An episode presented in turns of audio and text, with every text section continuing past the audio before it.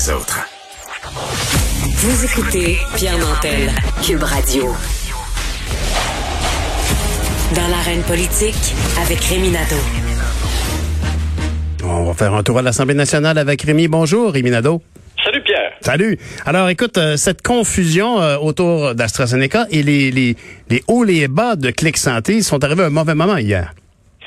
Oui, ben là, c'est sûr que il y, a bien des gens qui sont confus et je les comprends parce que le comité sur l'immunisation euh, du Québec a dit que c'était euh, plus efficace euh, d'y aller en deuxième dose pour ceux qui ont eu AstraZeneca en première, là, d'y aller en deuxième dose avec un vaccin ARN comme Pfizer ou Moderna.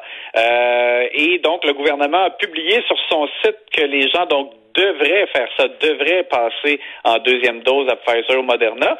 Puis, euh, puis là, ben, hier, Christian Dubé euh, arrive en disant euh, non, c'est une erreur de communication, on laisse encore le libre choix, vous pouvez choisir ce que vous voulez, ce qui correspondait davantage à ce que Dr Arruda avait dit l'avant-veille. Dr Arruda disait, ben vous avez le choix. Là. Euh, il semble qu'il y a une, euh, un peu une protection supérieure si vous prenez euh, Moderna ou Pfizer en mhm. deuxième dose, notamment contre les variants.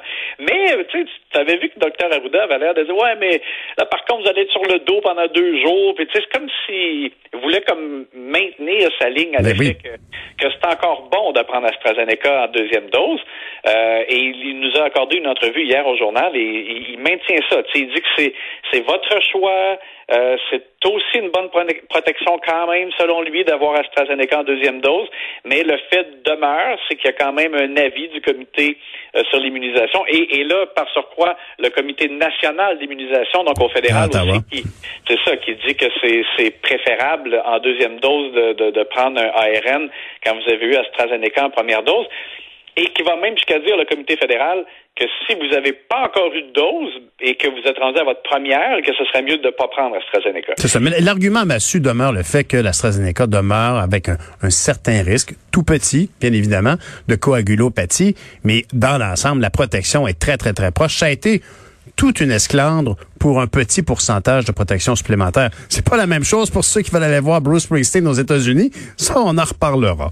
Et dis-moi... et, puis, rapidement aussi, là, Pierre, dans le cas de, des, difficultés pour devancer la deuxième dose, mhm.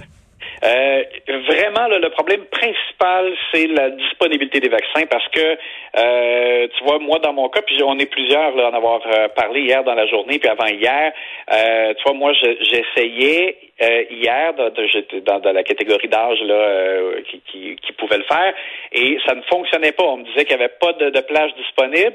Puis à un moment donné, en fin de journée hier, là, mon gars, ça ça a déferlé, il y en avait plein. Alors, tu sais, visiblement, il y a un, un arrivage de vaccins à l'endroit où moi j'avais eu ma première dose. Là, là les, les, vannes étaient ouvertes, mon vieux. Alors là, j'ai un rendez-vous devancé à vendredi prochain. Alors que j'ai des collègues, des amis qui ont été vaccinés en pharmacie à la première dose.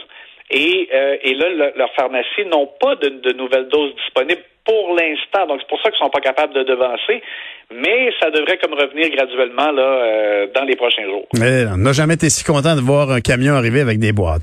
Et puis, écoute, dans deux heures environ, on risque d'avoir donc la conférence de presse de Claire Sanson. Puis, beaucoup de gens imaginent que M. Duhem sera pas loin. Exact. Alors écoute, ça y est, euh, la députée d'Iberville, Claire Sanson, qui euh, vient d'être exclue cette semaine du caucus de la CAC parce qu'elle a fait un don de 100 dollars au Parti conservateur du Québec d'Éric Duhem, va annoncer qu'elle va siéger dorénavant à l'automne lors de la rentrée parlementaire en septembre sous les couleurs du Parti conservateur du Québec. Alors, ça ouvre la porte à Éric Duhem qui pourra euh, donner des points de presse, avoir une présence au Parlement, donc pas sur le parquet du Salon Bleu, il n'est pas élu, mais parce que il, il, aura une députée de son parti, pourra, comme par exemple Paul Saint-Pierre Plamondon le fait euh, depuis un bon moment déjà, donner des points de presse dans le hall du Parlement.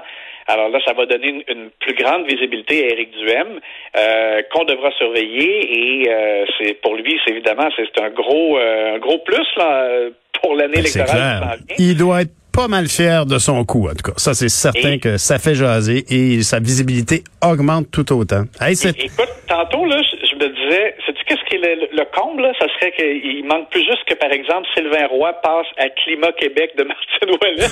et puis là, on se commencerait avec une parade de chef au Parlement. Alors, ah là là.